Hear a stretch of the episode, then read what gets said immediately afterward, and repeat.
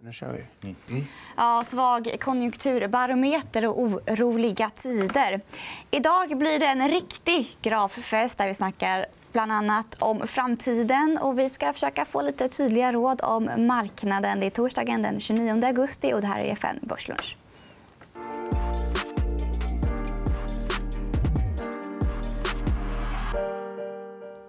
Yes, grafmaskinen är fulladdad. Innan vi sätter igång så noterar vi förstås att Swedbank backar lite grann efter beskedet om att Jens Henriksson blir vd. Vi noterar också den svaga KI-barometern som Matilda nämnde.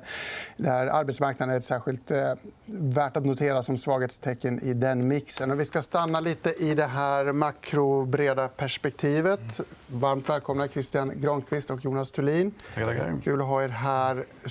Stockholmsbörsen vid årsskiftet. Är den upp, ner eller oförändrad från idag? Jag tror att den kan vara ner. Vad säger du? Mycket bra. Där Ja. sätter vi tonen. Vad tror du, Gabriel? Jag tror det blir fight. Ja, det tror jag också. Vi riva loss eh, plåstret och börja med första grafen? så får vi se. Det är väldigt spännande att vi tycker lite olika om framtiden. Här är baktiden.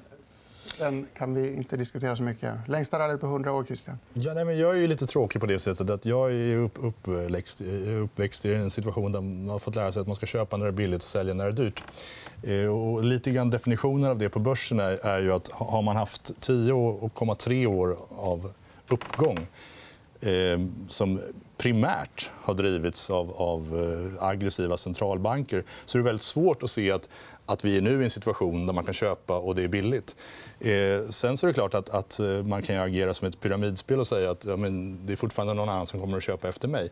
Men, men om, om jag liksom får, får på något sätt bara ramlar ner från månen och tänker så här, när är det jag vill köpa aktier? Är det när efter att det har gått upp tio år och tre månader? Ja, kanske inte. Eh, Det, Det kan väl bli ännu dyrare? Ja, Eller? pyramidspel är bra. Ja.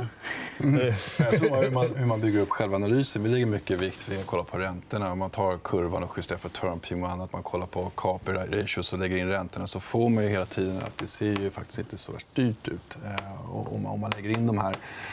Så vi är positiva till aktier. Eh, vi ligger max överviktade och det har vi gjort sen i julas och nyår. Eh, och förbereder oss för den studsen som vi tycker man ser i, i datan och också i verkligheten. I valda regioner ska man vara väldigt försiktig med.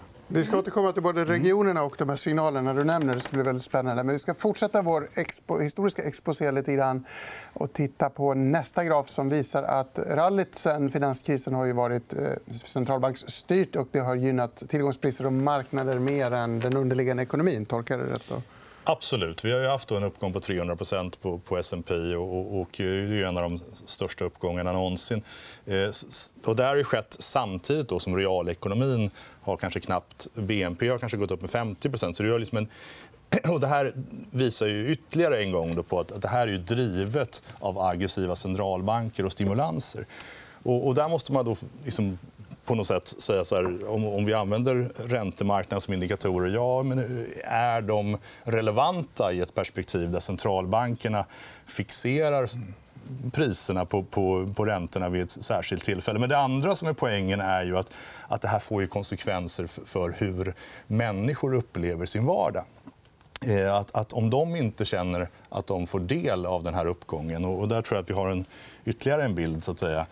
Eh, vi bläddrar vidare. Eh, och, och, som, ju visar så att hur mycket av den här stimulanserna som har pågått och den uppgången i ekonomin som ändå har varit. Hur mycket har det gynnat bolagen och hur mycket har det gynnat de som arbetar på bolagen? Och det här är ju lite baserat på Marx. Så att, säga, att, att det ska finnas en, en rimlig relation mellan ett, ett, ett överskott. Och en del av det ska så att säga, tillfalla kapitalet och en del av det ska tillfalla arbetskraften. Men vad är en rimlig relation? då? För absolut, BNP har ju inte gått upp 300% som börsen har gjort. Men det känns väl inte Men I rimligt det här fallet har- ju så att säga, arbetskraften fått en fallande andel och bolagen har fått så att säga, en- stigande andel. Så inte nog med att bolagen har så att säga, fått all Mm. eh, vinstgenerering. De har dessutom fått lite till. Ehm, och, och, och, och, då kan du säga att vi kommer från en felaktig så att säga, relation innan.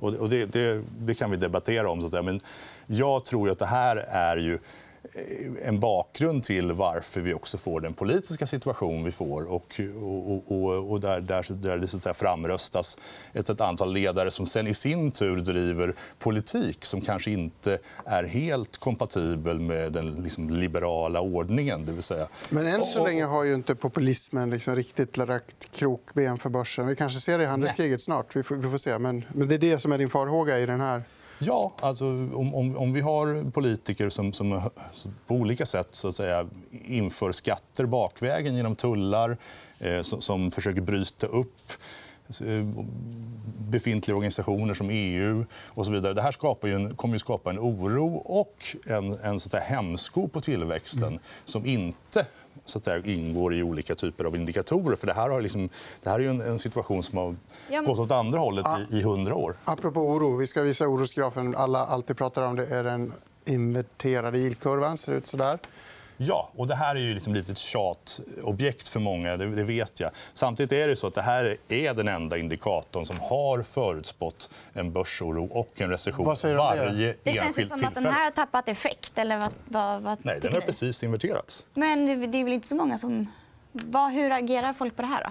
Ja, ja, men normalt sett så tar det ju någonstans mellan 9 till 12 månader mm. innan så att marknaderna reagerar på det här.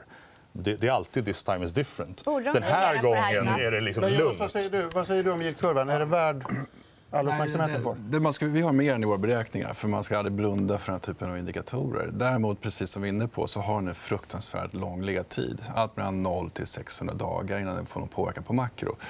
De, under den ledtiden så har börsen i snitt eh, gått upp 21,3 så om man så säga, skulle ta yieldkurvan nu och säga oj, nu går vi ur börsen då har man en väldigt hög alternativkostnad, ungefär lika hög som folk fått betala som utanför eller underviktade börsen under hela det här året. Och det gör inte vi. Eh, utan vi tycker att yield ska sättas i sitt kontext. Vi vet att den här vanligaste använda modellen kommer från New York Fed. Det är ett av tolv regionala kontor. De andra gör sina indikatorer. San Francisco gör techpulsindikatorn, Chicago gör rostbältet och så vidare.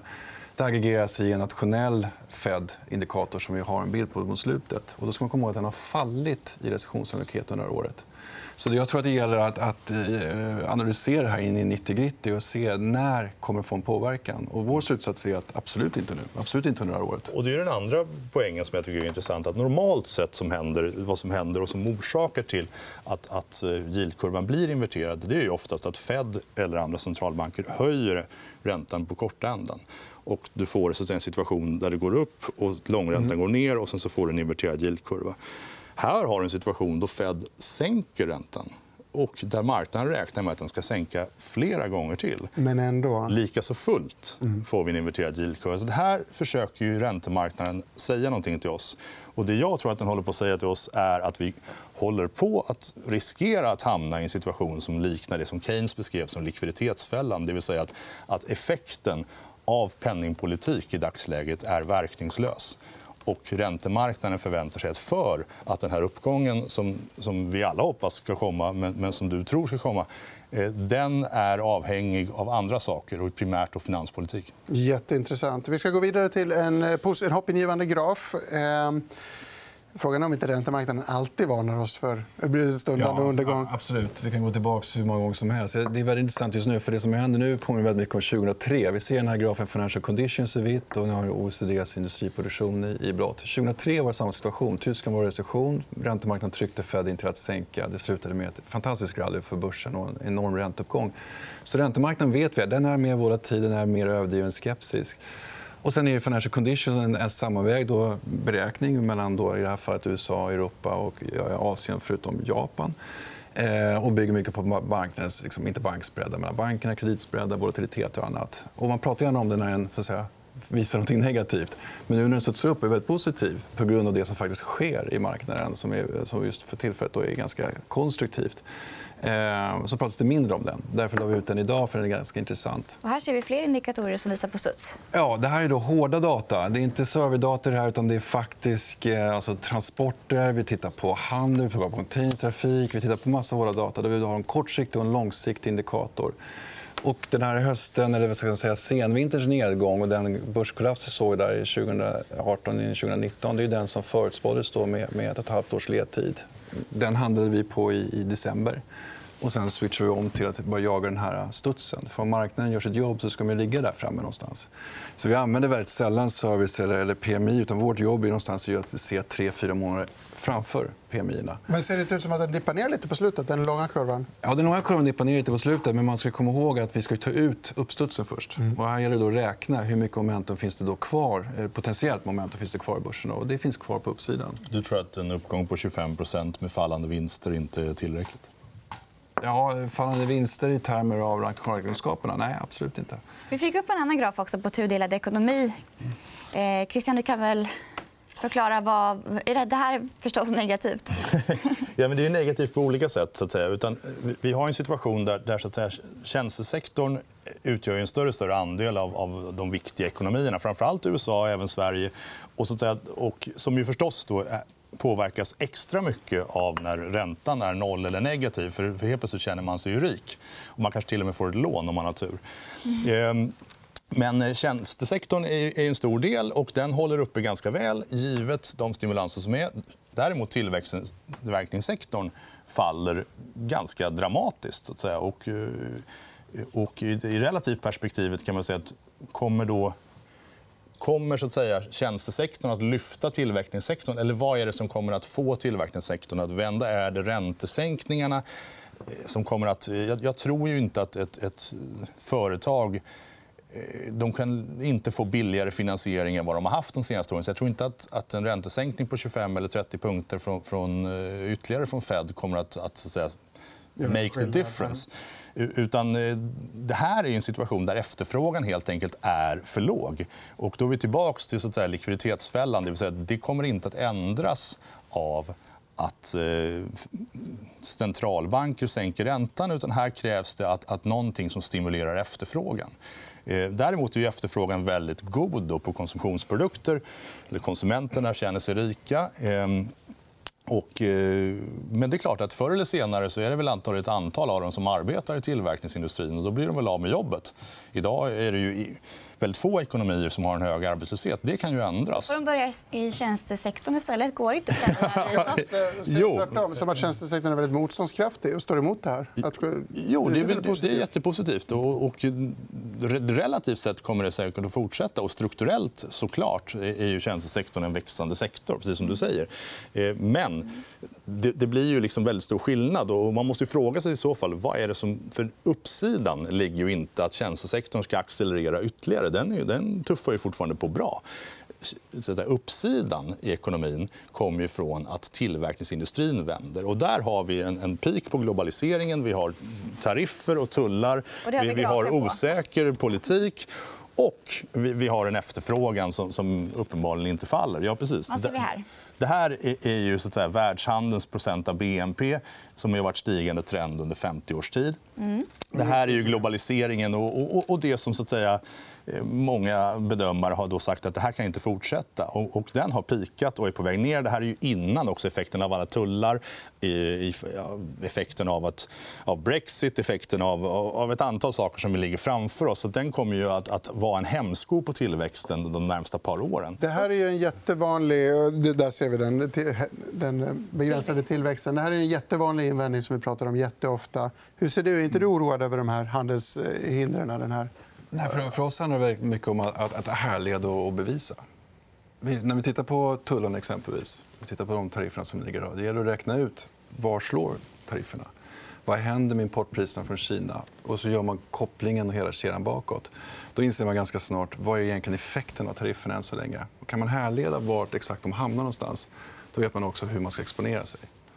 Och det är där jag tror att man kanske, visst man ser gärna som en skatt på konsumenten och så vidare. Mm. Det så har inte varit fallet. Man kan ju följa krona för krona hela vägen tillbaka till kinesiska vinster och så får man likviditetsåtgärderna vilket gör att kinesisk börs blir väldigt intressant under våren. Och det är så vi jobbar. Skulle bilden förändras, om man bara ser det poppa upp någon annanstans, eh, säg att folk skulle bli oroliga kring den ekonomiska utvecklingen i USA, ja, då får man då är ny data får man ta till sig. Men okay, för farhågan finns där, men, men du är mer oroad och du ser inte effekten av den riktigt än? Inte i siffrorna, absolut inte. Vad ser vi här? Ser vi en liten studs här också? Eller? Hela, hela, hela skatten på konsumenten ligger ju framför oss. Och den effekten som vi kommer få i Europa när hard brexit genomförs. Så att säga, det, det, är ju, det är ju en, hur man än vrider och vänder på det är ju så att säga, en negativ fiskal stimulans. Det, det är ju det är en ökad skatt på konsumtion eller på produktion. Eh, jag håller med om att det slår olika. Eh, det kommer att slå väldigt olika. Så att säga, traditionellt sett så kommer det här slå hårt på såna länder som Sverige som har en hög andel av, av, av, av världshandel i procent av BNP. Eh, export och import. Men, och, och, och, det är klart att det är ingen slump att, att Kina och USA som är två länder som väldigt mycket drivs av inhemsk konsumtion eh, det är de som hamnar i det här. Eh, andelen av kinesisk export har gått från 35% av ekonomin till 17 på tio år. Så de har ju redan gjort den här, en stor del av den här justeringen. Vi ska fortsätta argumentationen med hjälp av din eh, sannolikhet för recessionsgraf när du replikerar, när du replikerar till Christians oro. här. Den här är ju stöddig. Du satte rubriken sannolikhet för recession är noll. Det tror jag inte många håller med om. Där ute. Det här är USA vi pratar om. Va? Folk är, folk är oroliga. Problemet är för utmaningen tror jag som vanligt vi hamnar på när vi de facto ska ansvara och förvalta pengar det är att vi måste hela tiden kunna härleda och bevisa det, det vi gör. Och vi kan vara oroliga för olika scenarier, absolut. Eh, men vi måste någonstans ta ett beslut. Ska man gå ur eller börsen? Eller ska man vikta upp eller ner? Vilka regioner, vilka strategier och sektorer ska man liksom ha i portföljen? Och vad har du i portföljen? Då? Vilka... Vi har en extrem övervikt mot aktier, helt ohedgat i, dollar. Framförallt. Eh, och vi har valt smala strategier i USA inom automatisering, robotisering och annat även så mer så traditionella large cap lågvolbolag. Då, som, Förlåt att jag avbryter, men jag gissar att du inte har extrem övervikt mot aktier i din portfölj. Får jag fråga ungefär? Nej, det är ju undervikt mot aktier. Så att säga. Och, eh, jag menar, man måste skilja mellan vad, vad är en recession utifrån ett aktieperspektiv. I min värld är ju fallande vinster en, en recession. För det, vi investerar inte i, i så att säga, i offentlig konsumtion eller något annat som är stabilt växande. Utan vi investerar i aktier och, och deras vinster. Och eh, den kommer att vara i recession rätt snart. Eh, förmodligen under nästa år. Kanske till och med i slutet på det här året. Så vi, kommer ha, vi har redan en tendens till fallande vinster. Den kommer att accelerera. Eh, vilket innebär att, att det är möjligt att, att totala amerikanska ekonomin inte går i recession. Och det är det som din graf visar. Eh, men det vi investerar i kommer att ha fallande vinster. och Det kommer att leda till fallande multiplar. Varför kan inte du investera i nåt annat då, som har eh, växande vinster? Digitalisering och effektivisering och ja, men det gör vi. Ju. bättre marginaler. I det relativa perspektivet så kommer det alltid gå att hitta bolag som växer. Men nu pratade vi om börsen i stort, så att säga, om ett generellt perspektiv. Mm. vi har några grafer kvar som jag tror mm. passar in här. För det är lite resistens i USA som vi ska titta på. Jag tänker på konsumenterna, men vi kan väl bläddra igenom återstående grafer väldigt snabbt. Du... Ja, den här är intressant. för lite grann det vi pratar om just nu. Om vi tittar här nu, så, som jag nämnde tidigare så får man vara försiktig med vilka tycker jag, eh, delkomponenter av Feds så kallade recessionsmonitor som man tittar på. Folk fokuserar mycket ofta på New York Fed.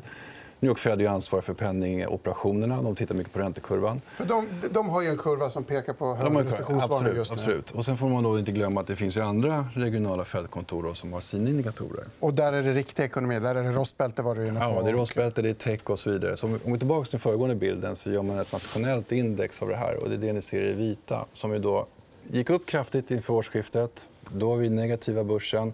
Den vinstrecession vi just pratade om det var den som handlades enligt oss i december. Sen vänder det här skeppet. Och då är risken då, missar man det, ja, då har du missat 30% på Nasdaq i år.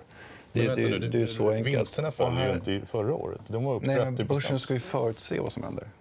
Ja. Du kan ju inte handla på backspegeln. Nej, nej men alltså, du, du, bara, du sa att nej, det... det redan hade hänt. Så att jag undrade, missade jag det? vad jag menar är att den börsnedgången, eller den vinstkollapsen som vi nu ser, det var den som handlades tidigare. Det var, det inte så att det var en oro, ja. Ja, men om du går tillbaka, I realekonomin till... så, säga, så var, vi följer ju inte vinsterna. Nej, men börsens jobb är ändå att handla det som ska komma, inte det som har hänt. Ja, men i det här fallet ja. så, säga, så gick det nu ner utan att det här kom. Åtminstone ja, men om du tittar på grafen så visste vi att recessionsoron, om vi går tillbaka en graf, steg under Q4 förra året. Recessionsoron, ja. Men då Ja, förstår och jag. det är det som triggade alltihopa. Jag, jag är ändå makroekonom, men jag har lite svårt att hänga med i vissa av de här. Ja, det är jag också. Men, men det, är, det här bygger mycket på, på, på makro. Och sen när vi faller tillbaka så har gett den här positiva eh, börsutvecklingen. Och går vi då fram en bild så ser ni exempelvis Chicagos eh, indikator. Där vi inte gjort någon vidare matematik alls på den, men den visar också en klar studs. Det är den här i blått. Då. Och det där menar faran lite grann om man då stirrar sig blind på en eller två indikatorer. Vi, vi kör ju 6 000 dataserier varje vecka för att försöka ha en så detaljerad koll på amerikansk ekonomi och europeisk, kinesisk och så vidare. Och det här är en av de sakerna som vi just nu sitter och funderar på. Vad innebär det egentligen att en klar majoritet av amerikanerna anser att ekonomin är på väg åt rätt håll? Den är ganska intressant, den är ganska bjärt. Eh, Man skulle till och med kunna säga att den är ganska provocerande givet vad man tycker och tänker kring politik och vad ens egen personliga uppfattning. Men det är ändå någonting man måste beakta. Hur kommer det sig att de anser det här? Hur är konsumenterna så positiva? Och Jobs Plentiful gjorde största stigningen någonsin i historien. slutreplik här. Men har konsumenten varit en bra ledande indikator historiskt? Det är ju den frågan du ska ställa dig. Absolut, men återigen, du måste ju också göra din hemläxa. Vad menar vi med konsument? Vilket delsegment och, och så vidare. Och så vidare. Nej, men I det här fallet var det ju andel, konsum andel konsumenter som, som tycker att ekonomin är på rätt håll. Det var ju den vi diskuterade. Ska vi göra så här? Vi ses om en månad. Ja. Ja. Boxningshandskarna på. Det här var ju Underbart jätteintressant. program.